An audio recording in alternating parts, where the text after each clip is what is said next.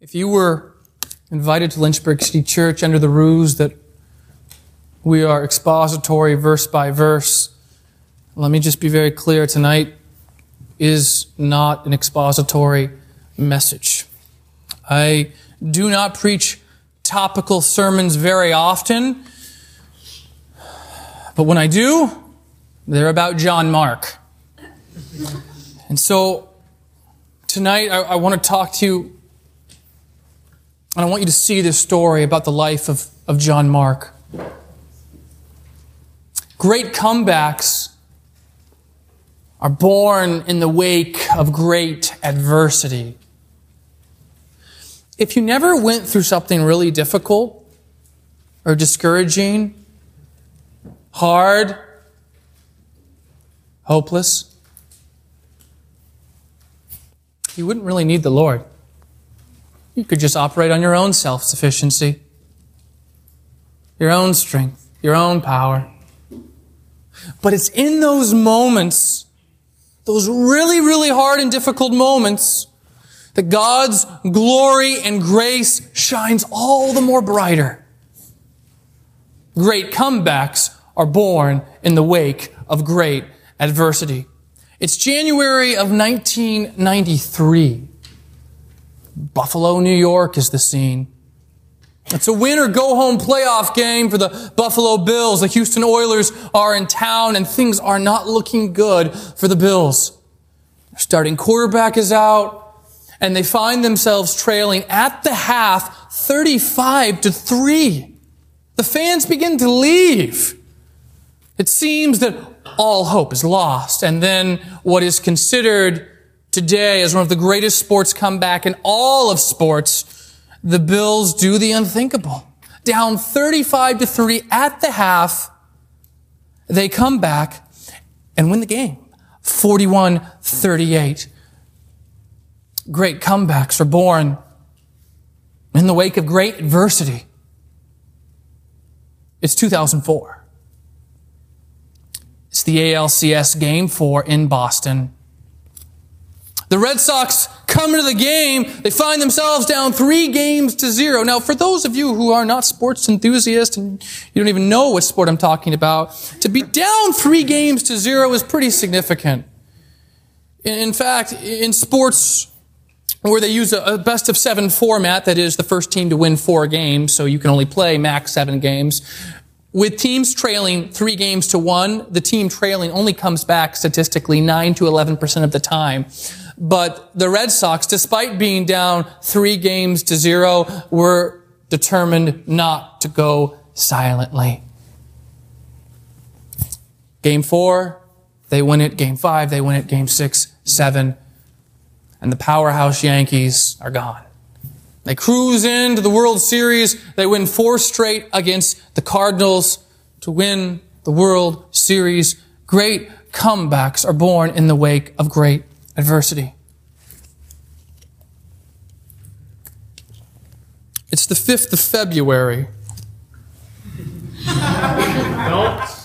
2000. 2017.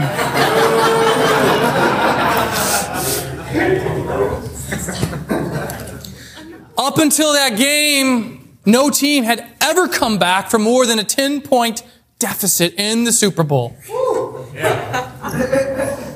The New England Patriots found themselves trailing 25 points in the third quarter. ESPN gave the Falcons a 99.7% chance at that point to win the game.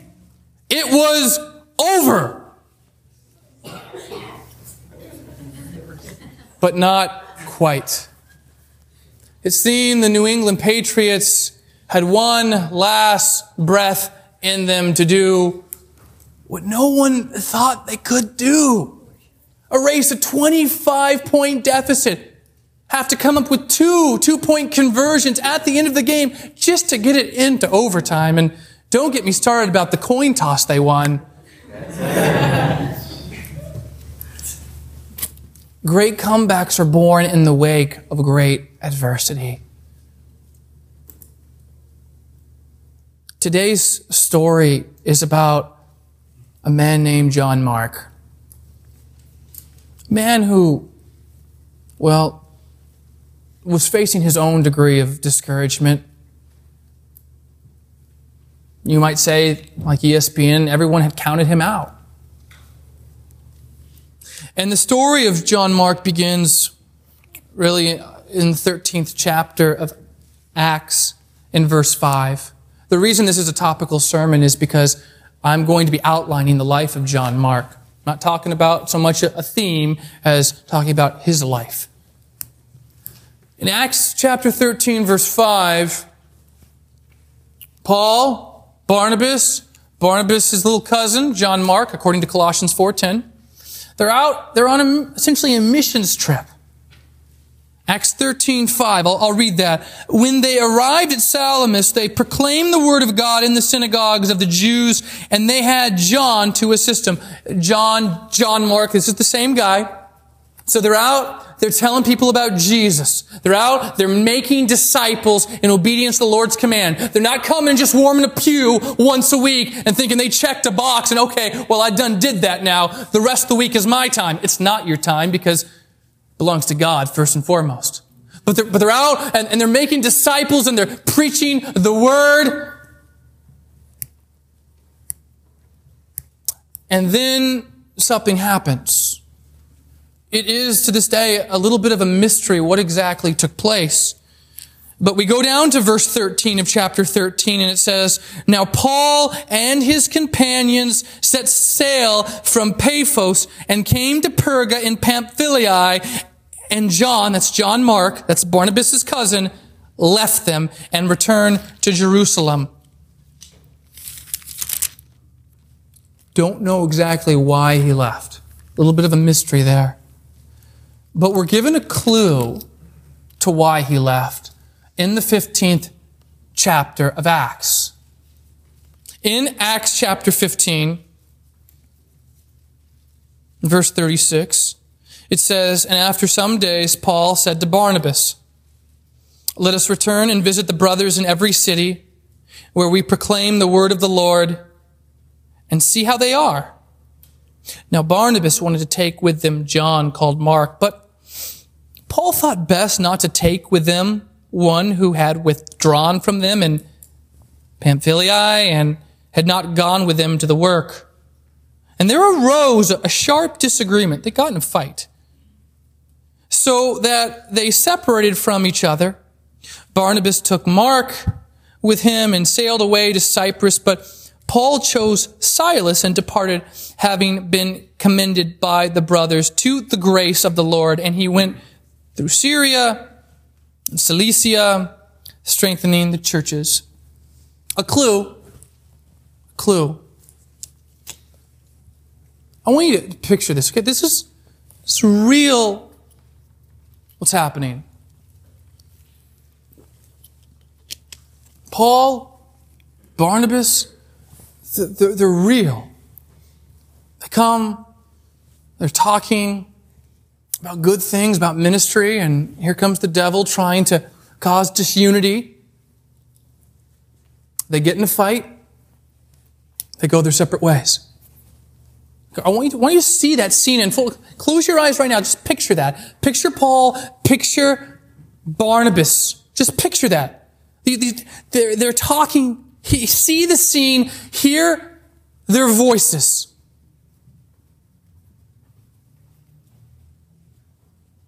Barnabas! Barnabas!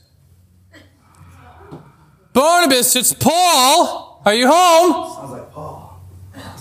Barnabas? Paul! Barnabas! Come here! you look great. Yeah, I was just pumping iron. You know what they say? It's iron sharpens iron. Ah, yes, one man sharpens another. Praise God. I love Solomon, but I would tell you, for while bodily training is of some value, godliness is of value in every way, as it holds promise for both this life and the life to come. That's really good. You should send that one off to Timothy. I think his church would really benefit. I, I think I think he would too. Awesome. Well, what, what brings you? Well, I don't know if you've heard. Well, the rumor is you're going to be taking another trip. And my guess is, is you're here to say bye? Well, I was actually here to see if you'd come with me on this trip. Me? Yes, Barnabas, you. I'll pray about it. All right, I'll come. Good, good, good. Now, I have some initial thoughts that I'd like to go over with you. Feel free to share any with me. Right, Well, we definitely need to get a team together. So I'm thinking we need to get Silas, John Mark. Wait, wait. Did you say John Mark? Yes, John Mark, my cousin.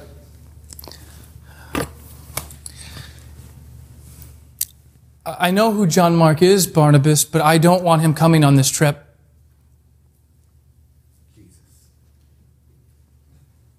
Can I ask you why? Do you remember what happened when we came to the district of Pamphylia when we stopped at the port of Perga on our last trip? Yeah, I remember. He was there.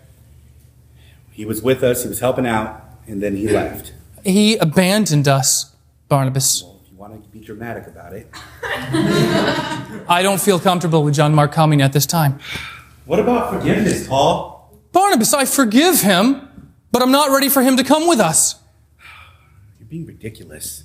Barnabas, it's clear that your love for your cousin is blinding you to the situation at hand. I'd rather be blinded by love than take this opportunity away from him. Barnabas, I understand how you feel. I'm not ready for him to come again with us on a trip.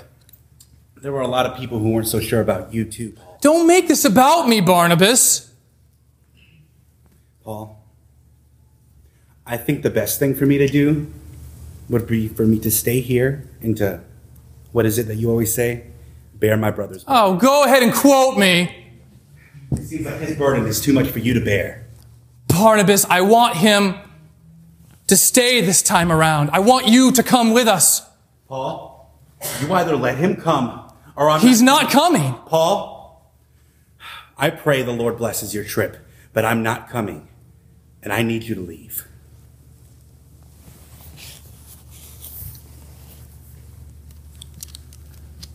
The text doesn't tell us what happened next. The text doesn't tell us how John Mark may have felt when he would no doubtedly hear about this conversation that took place in Acts 15. But I have to imagine that that was a little bit discouraging when he heard that Paul didn't want him to come. So I imagine it, that next scene may have looked something like this.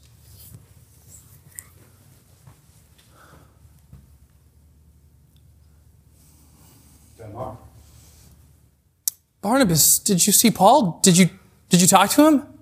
Yeah, I met with Paul. Um, the rumors were true. He is taking the trip. Um, but you and me, we're not, we're not going to be going. What?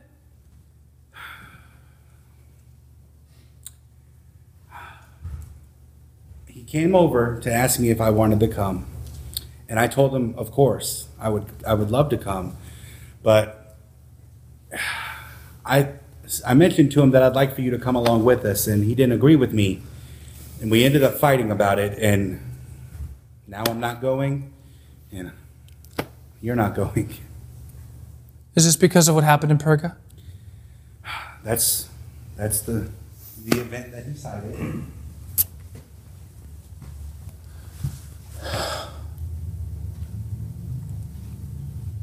I should have never left. It was a long time ago. You made a mistake. Pretty big one. And now,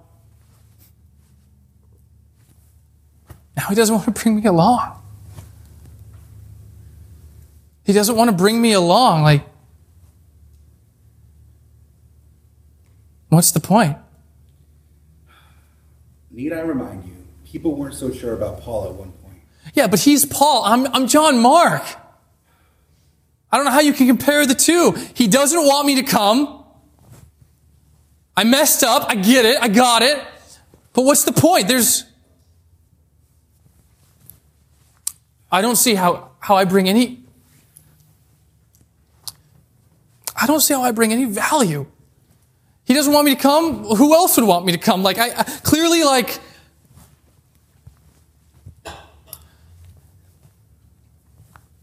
I'm like trash. I'm, I'm, I'm worthless, basically. You're not worthless. But I feel that way. Stop it, John Mark. God's not done with you. He can still do plenty with your life.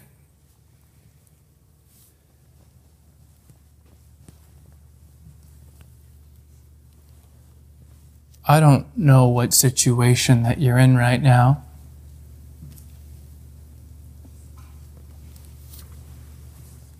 I don't know where you're at.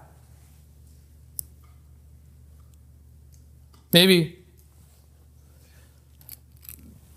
maybe things aren't going the way that you'd like them to go. Maybe you're here today and you're like, honestly, I don't even know why I'm here. Someone like was like, you need to come, but you and the Lord, well, let's not even start talking about that. And you know those moments discouragement, of despair, of, dare I say, worthlessness.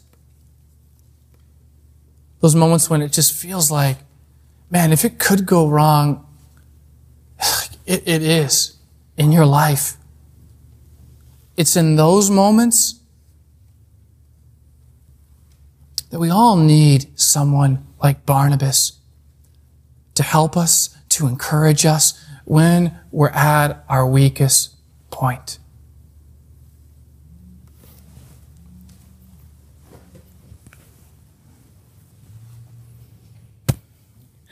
I've been thinking. I think I want to go to Cyprus. I think that there's work to be done there. And I'd like for you to come with me. You don't want me to come with you? I do, John Mark. Yeah, and what if I. What if I screw up again? What if I mess up again? Then you mess up again. As the prophet Jeremiah says, his mercies are new each morning, and he is always faithful. We have a big God. He's bigger than your problems. He's bigger than your mistakes. You can't stop him from using you just because you made one mistake. You can't stop him from using you even if you make a hundred mistakes. God can still use you, John Mark.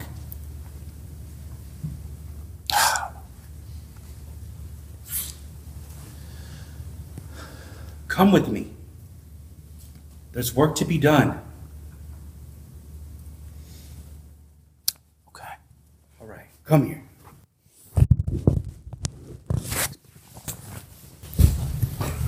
Just.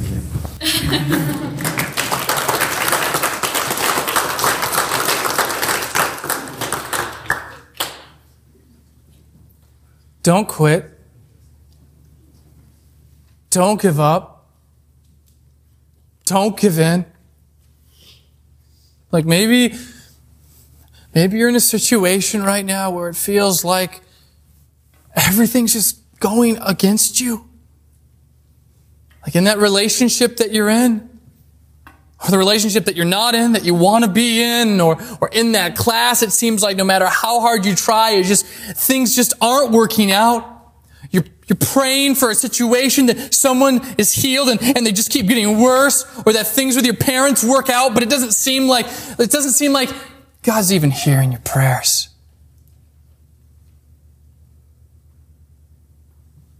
Don't quit. Don't, don't give in. Don't give up. Keep going. Keep going. People say, well, John Mark. Ever get that great comeback? Whatever happened to, to John Mark? 58 AD. Peter's in prison. He's about to be executed. His young disciple, his protege, according to church history, comes to him. He tells him his eyewitness accounts. Jesus. And his young protege pins down Peter's works. It's those 16 chapters that John Mark wrote down that, that you more commonly know as the gospel according to Mark. Imagine if he would have quit. If he would have said, This is just too hard, I'm, I'm, I'm not doing it. Being a Christian is hard. Imagine if he would have quit, if he would have given up, if he would have thrown in the towel, well, we would have had one less gospel. It would be Matthew, Luke, and John. We never see our, oftentimes,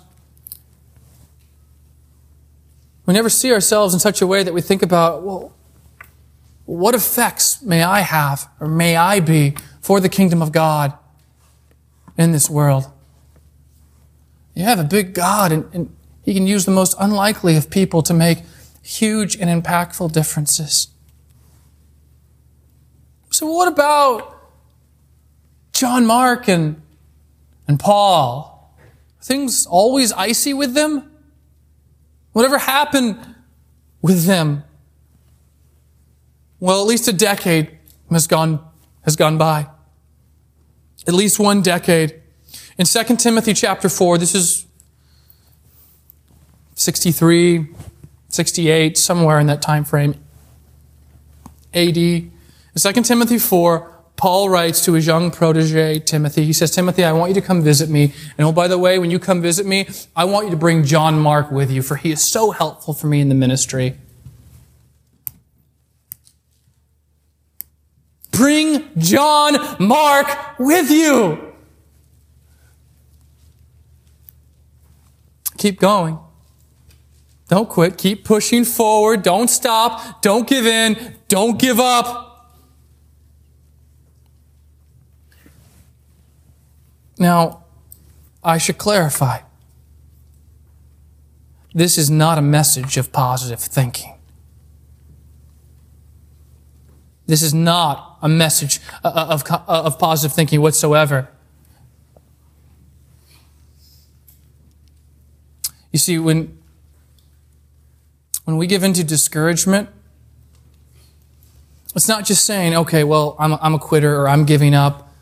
But to some degree, it's also saying, God, you're not big enough or you're not able to get me through this. It is.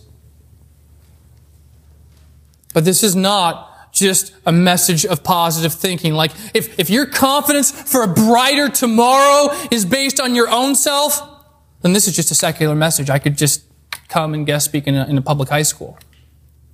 If your confidence for a brighter tomorrow is based upon yourself, then, then you've missed the point.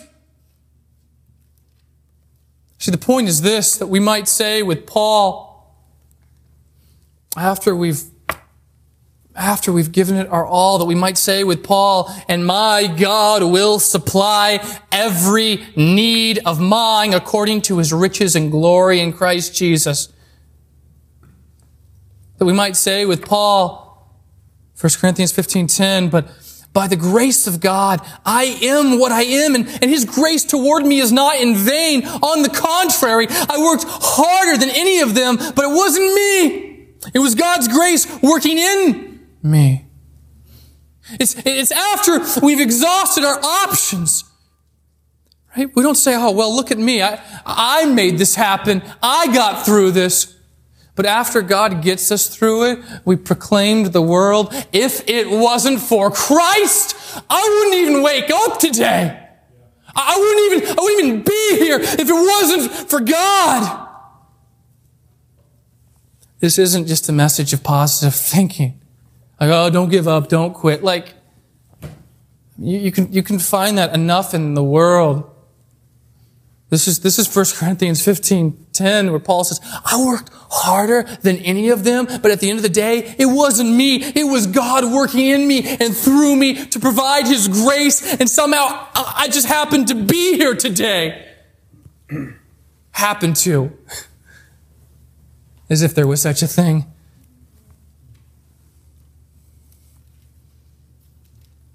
It's not a message of positive thinking. This is a message that in that deepest, darkest moment, when it seems like the world is throwing everything against you, some of you know what I mean. Some of you, maybe you had a week like me. It was a rather discouraging week. I thought, oh, of course, I'm preaching this sermon on Sunday. But you know what I mean. It's like the week, the month, whatever, hasn't gone so well. It just feels pointless. It feels discouraging. It, it feels hopeless. But we don't quit. We don't give in and we don't give up. We drive on. We drive on and oh, we pray, God, if you don't help me, like, I'm not going to make it through this week. If you don't help me, I'm not sure I'm going to wake up tomorrow. Like Barnabas said, John Mark, you've, you've got a huge God. You've got a big God. As Paul says in Philippians, my God, He'll provide every need of mine, not every want. Get confusing sometimes when that relationship doesn't pan out that you're praying for. Every need, not, not every want. As we said last week, He's already given us the very best thing He could possibly give to us Himself. The greatest gift in the entire universe. So as the band comes tonight, I want to pray for us. I want to pray for the heavy hearts in here tonight. That regardless of where you're at, regardless of how much discouragement that, that you've been battling the last week in your life, that you will cling to the grace of God. You see, great comebacks are born in the wake of great adversity, and it is in some of our darkest, most hopeless moments that the grace of God and the power of God shines the most brightest. So I want to pray for you. Lord, we love you. And God, for those in here who have heavy hearts, For those in here who are just, they're just feeling low. They're just feeling discouraged. They're just feeling defeated. They're, they're feeling just teamed up on by the world or maybe people they know. I pray that you would encourage them. God, that you would pour sustaining grace into their life, that they would cling to you and that we would be the church to them. Not just people who come and warm a pew once a week, but that we would be the church to those hurting people, that we would be the Barnabases to the John Marks. We need your help, Jesus. For apart from you, we can't keep going. We can't continue on. So help us. In your name we pray. Amen.